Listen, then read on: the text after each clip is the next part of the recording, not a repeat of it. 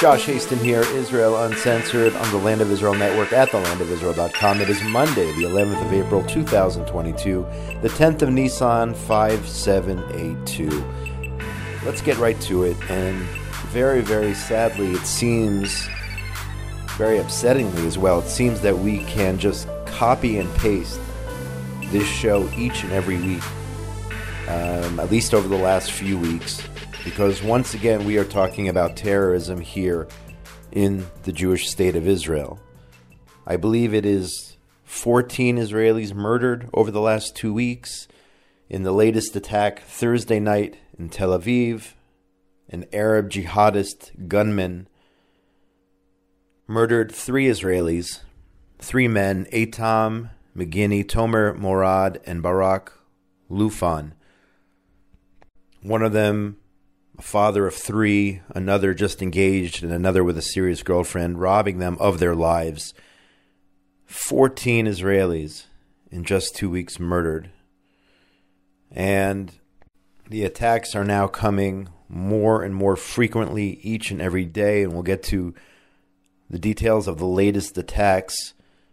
And I don't know if you want to call it a wave or if that's the correct terminology. But one thing is for certain the Palestinian Authority continues to incite to terror and to violence each and every day. And at this particular juncture, they have decided to go crazy and try to murder Jews, murder Israelis each and every day. You want to say it's because of Ramadan I mean, I think that's really the excuse, not the reason. Even though every year we see an upswing in terror during this period. But that's really just the excuse. It's the daily hatred and incitement emanating from the Palestinian Authority and, of course, from Hamas and all the other groups out there. And the fact that they can get away with it, when you show weakness, that's when terror steps in. And unfortunately, we have been showing weakness. Whether it's from our administration, whether it's from the Biden administration, when you show weakness, when you show a willingness to take the biggest sponsor of global terror off the international terrorist list as an example. I know that we're talking that's that's uh, in regard to Iran, but when you show that type of weakness, there is a trickle down effect everywhere especially here in Israel. So that is where we are daily terror attacks and more and more orphans and widows. And please, God, let it stop soon. Because it's more than enough already. We do not want to get to, into a situation where, when I met Aliyah in 2002, it was a daily bloodbath of buses blowing up and cafes blowing up in the Oslo War. Some call it the Second Intifada. And it looks like it looks like we're heading down that path, and the reason is because in places like Jenin, the terrorists have rearmed. The terrorists are determined to carry out these attacks, and we need to nip it in the bud immediately. Israel succeeded back in 2002 to enter all of the terror hotspots and eliminate those responsible. And it looks like we are headed down that path. And I don't have the inside military information on what the IDF is planning, what our government is planning in terms of military strategies and maneuvers and you know the bigger picture i mean i will tell you this for just for example jns reported Israel is shifting from defense to offense in the fight against terrorism and is intensifying activities against the source of the terrorism at any time and any place, according to Israeli Prime Minister uh, Naftali Bennett, making these comments on Saturday. Bennett made the remarks during a visit to the Israeli civilians wounded in Thursday's deadly terrorist shooting in Tel Aviv. He vowed that Israeli security forces would operate at night, during the day, morning, and evening, everywhere. As I have said, there will be no restrictions on the security forces. This is Naftali Bennett, our prime minister, talking on the Israel Defense Forces, Israel Security Agency, or the Israel Police. We will continue pursuing the terrorists everywhere. So, those are the remarks from our Prime Minister. But what does that mean on the ground? I don't know. Obviously, obviously, the idea of troops and all the security forces are, in fact, operating. Don't get me wrong. There is something being done. But will we go full force forward in terms of eliminating, weeding out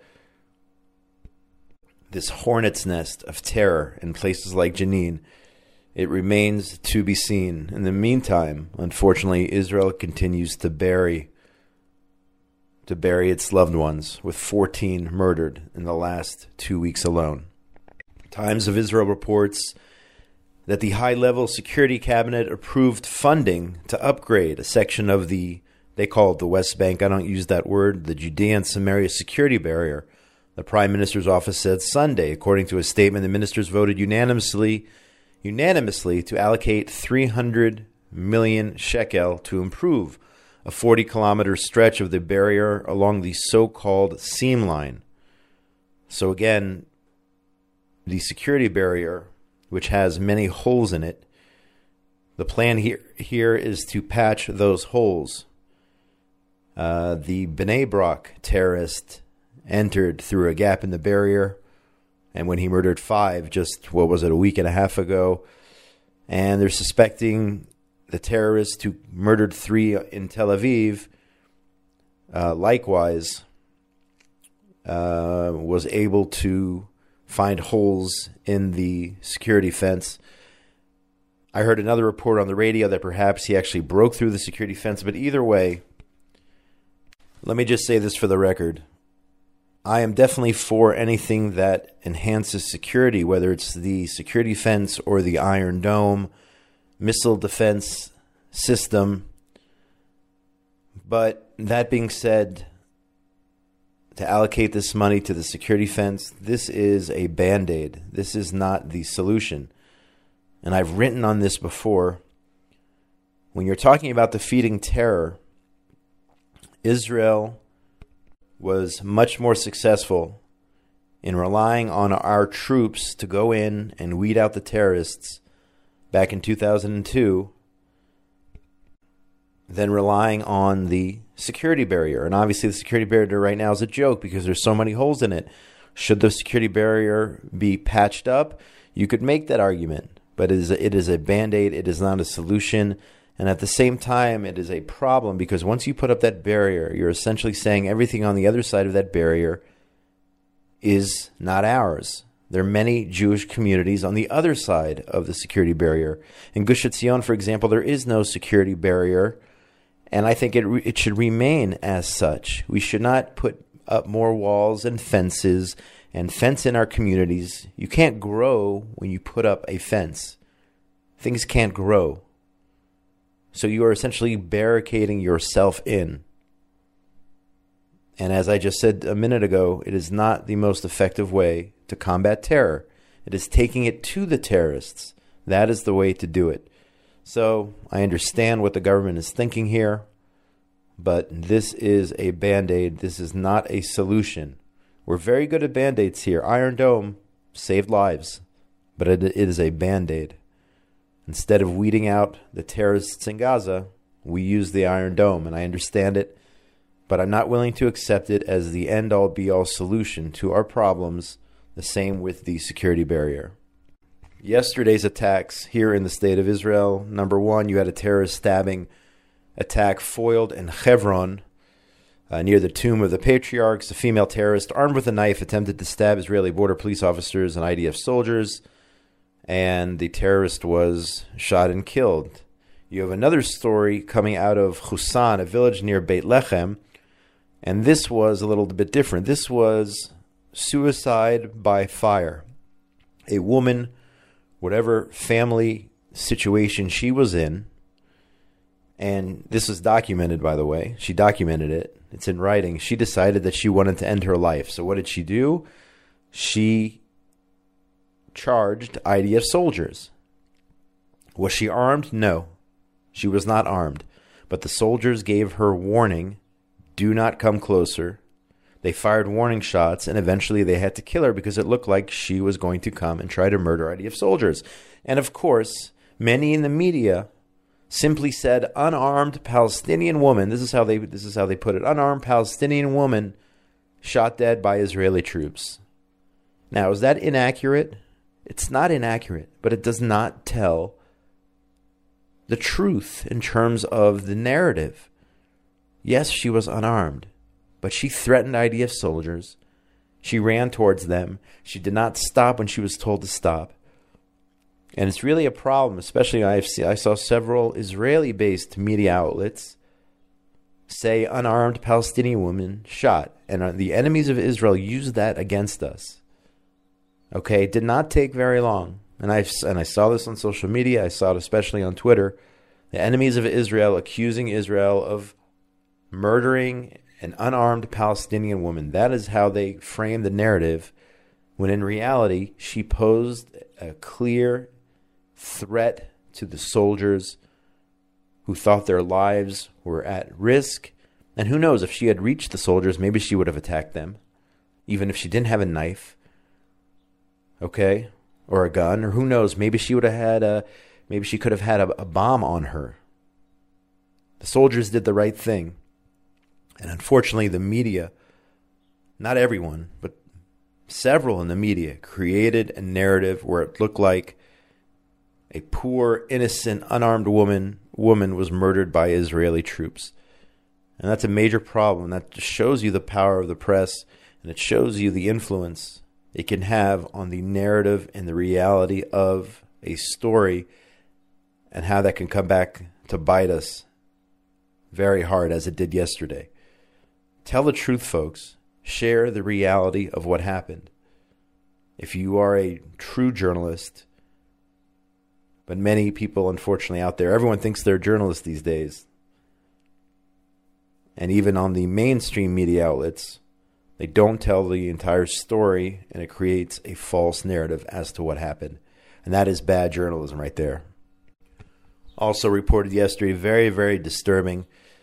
Uh, an estimated 100 Arab rioters from the Balata neighborhood in Shechem entered Joseph's tomb, one of the holiest sites in Judaism, overnight on Sunday and set fire to the compound, damaged the tombstone over the grave, damaged the chandelier, and smashed the electrical cabinet.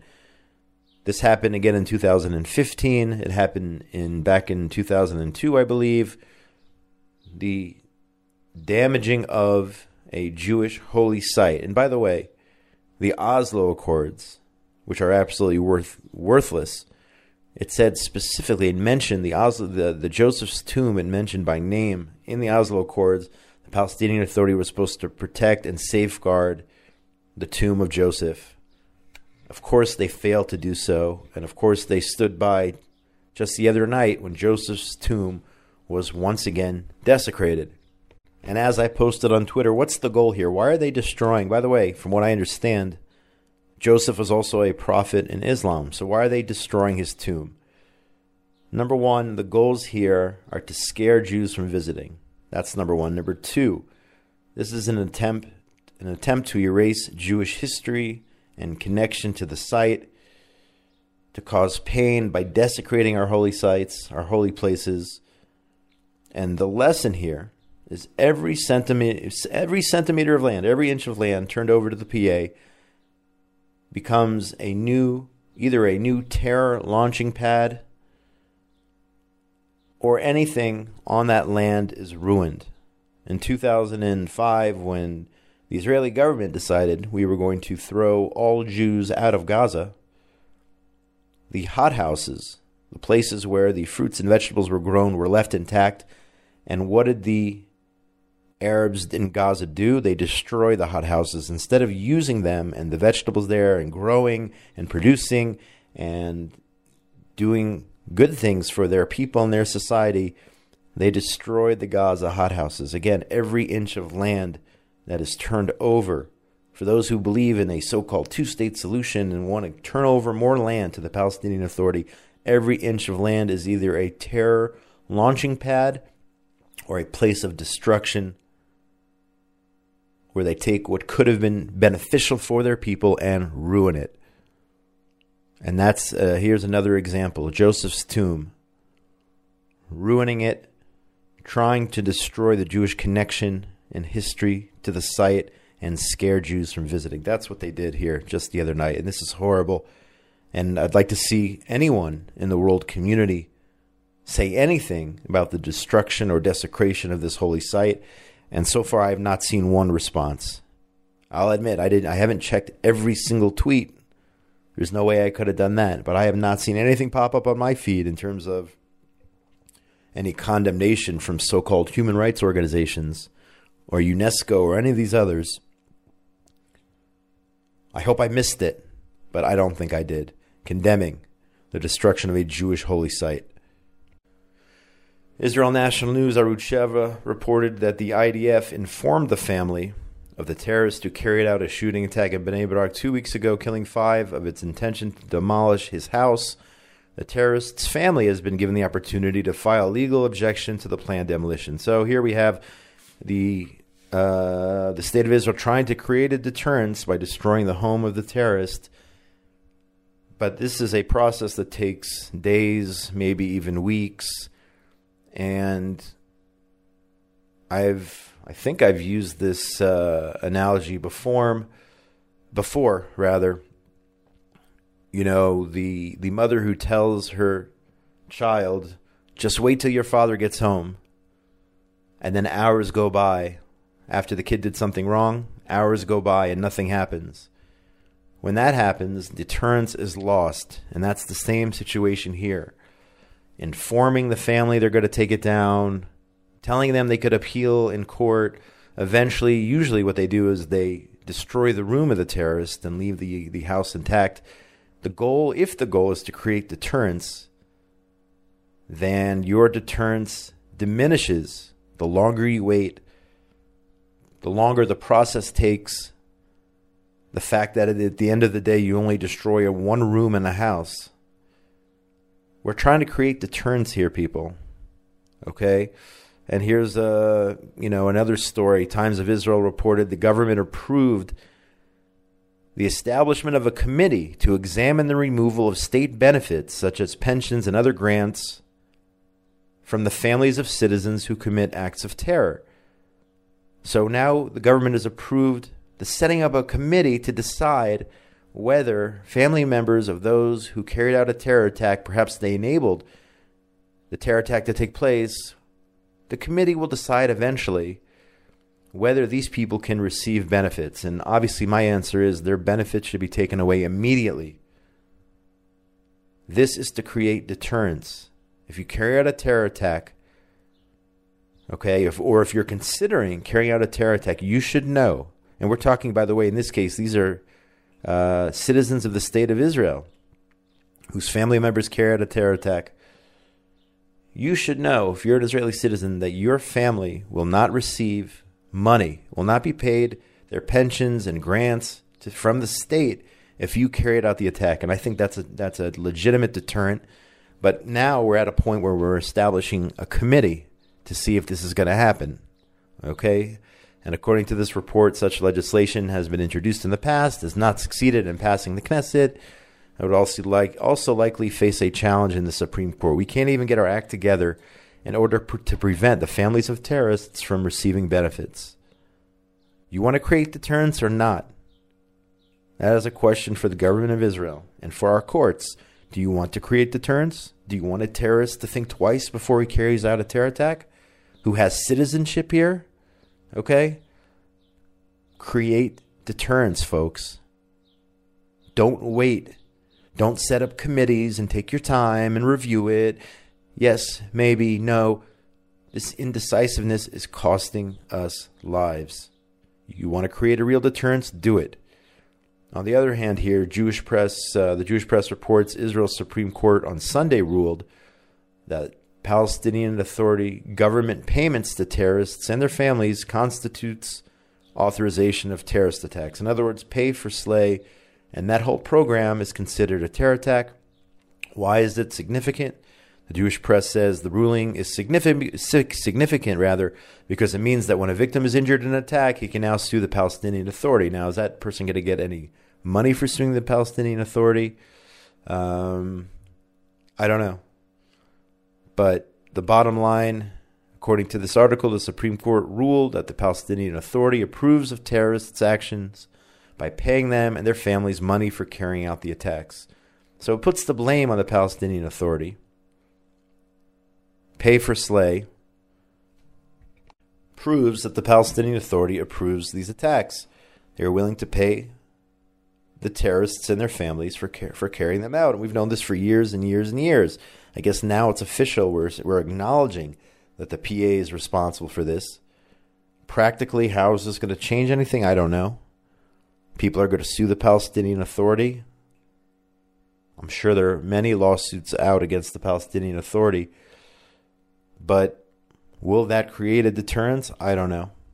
But I guess now it's official uh, Israeli uh, policy, at least, at least on paper, that the PA government payments to terrorists and their families is considered authorization of terror attacks.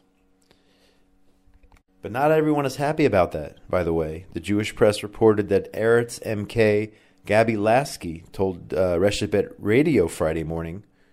This is literally hours after the, the terror attack in Tel Aviv she said that she supports she supports PA Chairman Mahmoud Abbas's payment payments to the families of killed or imprisoned terrorists. Okay? She supports this. She said we need to make sure that those children also have a livelihood. I know people have a hard time accepting that, but it's the truth. Lasky told Reshet Bet there is no need for collective punishment for families. I say no to home demolitions and no to administrative detention. So this member of Knesset, Meretz, by the way, a member of the government, just hours after a murderous terror attack in Tel Aviv, says we need to make sure that the children of terrorists get their money and have a way to earn a living. That's where her head is. That's what she is concerned with. She, by the way, uh, apologized, so to speak, later on. All right, but the, first of all, the damage was done and she didn't pay. She didn't take back the part about supporting uh, the salaries. She said basically uh, it wasn't a good time to make those statements. That's really what she said. So it really wasn't an apology. It was a joke, actually.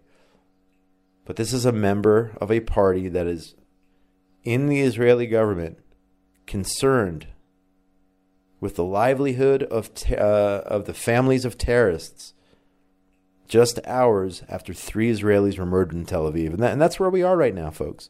And this is not an endorsement of Likud or Bibi Netanyahu, Prime Minister Netanyahu, or anything like that.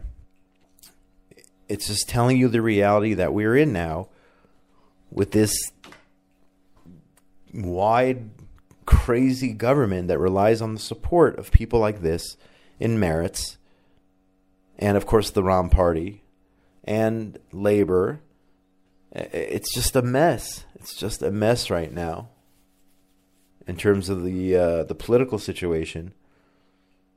Uh, the government right now, by the way, is teetering 60 60. And we're possibly headed to another election, uh, according to Ynet. And that is because uh, this past week, coalition whip Idit Silman of Naftali Bennett's party, by the way, Yamina, she left the government. So the government until now had a slim majority, 61-59, and is now 60-60. If another member of the coalition decides to leave, we may be headed towards elections, and it's a very complicated process as to what could happen. Uh, whether will another MK, perhaps Benny Gantz, try to form a government Will we go to elections? A lot of different scenarios. I suggest you follow my friend uh, and colleague Gil Hoffman from the Jerusalem Post. He really can explain exactly. If you go see his tweets, or Lahav Harkov from the Jerusalem Post, go see their tweets. They can explain all the possible scenarios. But the government could fall. We could be headed to another election, or there could be a formation of a new government based on the existing parties if, in fact, several members uh, defect from the government, and the government can no longer function. So we'll see what happens there. It's it's very very complicated. But again, I would say Gil or Lahav or somebody really in the know with everything on the political scene. And we'll see where it goes from here now that it's 60 60 60 for the coalition and 60 in the opposition in Israel's Knesset. Let's let's finish with some well I wanted to finish with some good news but there's just one other story I have to share here and that comes out of uh, Lakewood, New Jersey on our our weekly anti-Semitism report here on the show, unfortunately. In addition to, of course, all the other uh, anti-Semitism taking place here in Israel, let's not forget the targeting of Jews is anti-Semitism, isn't it? Just because it happened here, it happens here in Israel doesn't doesn't make it not an anti-Semitic attack. The Jewish press reports that on Friday in Lakewood, New Jersey, an Orthodox man was hit by a, a vehicle. The driver then got out of the car and stabbed his victim. He was listed in, I think, critical but stable condition. Then the same Jew hater got into his car and ran over another pedestrian. From what I understand, was visibly recognizable as an Orthodox Jew. The suspect was arrested and he then made anti Semitic remarks upon his arrest. This is in Lakewood, New Jersey, folks. So this is not somewhere in Europe, some country way out in Europe. This is in New Jersey. It's happening, folks. It's happening. It's happening. It's happening. Wake up to this reality. Um, let's let's finish with several positive uh, stories here. Uh, number one, JNS reporting American pop band Maroon Five has added a second concert in Tel Aviv this spring after selling out their debut in Hayarkon Park on May the 9th in Tel Aviv, lead singer Adam Levine, who, from what I understand, is Jewish, uh, reported that the band has decided, as part of their world tour, they were they will be hosting not one but two two shows at Hayarkon Park. Unfortunately, um, I will not be able to go to this, and a lot of Jews, uh, Orthodox Jews, will not be able to go to the concert because it is during the Sfirat Omer period, where uh, many have the custom of not going to live music shows um, because it's considered a uh, somewhat of a mourning period. So, unfortunately, I won't be able to go, and I would ask that in the future, if somehow the producers on this end can inform the American uh, pop stars, rock stars, if they're aware of it, of this reality that there are certain times in the year where Orthodox Jews generally do not go to live music shows, music festivals. But that being said, let's focus on the positive here because that's what I wanted to do. Maroon 5, despite the BDS haters, who most likely are pressuring I know in the past, Roger Waters and all the haters pressuring bands not to come to Israel. Maroon Five coming, Maroon Five coming to Israel for not one but two shows in May in Tel Aviv. Excellent, excellent news. And also at the same time, uh, this is from the Jerusalem Post. Eitan Stibbe is Israel's second astronaut who made history on uh, on the over the weekend when he became the first Israeli to board the International Space Station. Stibbe, who launched on Friday on a SpaceX Falcon 9 rocket as part of the Axiom Mission 1, the first fully private space mission, docked at the, at the station some 21 hours later on Saturday at around 8:30 a.m. Um, so we have an Israeli in space. He is there conducting 35 different Israeli experiments in a, a variety of fields of study. So, contributing to the world, contributing to humanity, an Israeli is in space. 64 um, year old businessman, philanthropist. He was also a fighter pilot in the Israel Air Force. So, congratulations to Eitan Stibbe for making it into space. And that's going to do it for today. This has been another edition of Israel Uncensored on the Land of Israel Network at thelandofisrael.com. My name is Josh Hasten. Get in touch with me during the week, josh at thelandofisrael.com on Facebook, Twitter, Instagram. Big shout out to Benjamin Bresky, engineer extraordinaire, Tabitha Epstein for everything everything that she does here at the network behind the scenes. Let's hope for peace and quiet, folks. That's all I can say. Let's leave with that. Let's hope for peace and quiet here in Israel and throughout the world. Wishing everyone a good week. Coming to you, I don't even know if I mentioned this, coming to you from this morning from Gush Etzion, if I didn't mention it, Judea. Jews are from Judea, folks. It's that simple. Jews are from Judea, just south of Jerusalem, the eternal capital of the state of Israel and the Jewish people. Have a safe week. Have a great week, everyone. And, by the way, Passover, Pesach, starts this Friday night, uh, the week long holiday, celebrating our freedom freedom from Egypt, freedom from tyranny, and uh, it is the beginning of the formation of The nation of Israel, as they made their way out of Egypt uh, in order to come here, in order to receive the Torah and come here to Israel, the Holy Land. Have a great week, everybody. And Chag Sameach for those who are celebrating. My name is Jeremy Gimpel, and I live here in the mountains of Judea. And in these unprecedented times, I wanted to offer you a gift from the land of Israel. We've been here at the cutting edge of the Jewish return to the land of Israel. We've come to the place where King David first assembled his men and where he wrote most of the book of Psalms. We are quite literally transforming this desert mountain area into a Garden of Eden like oasis.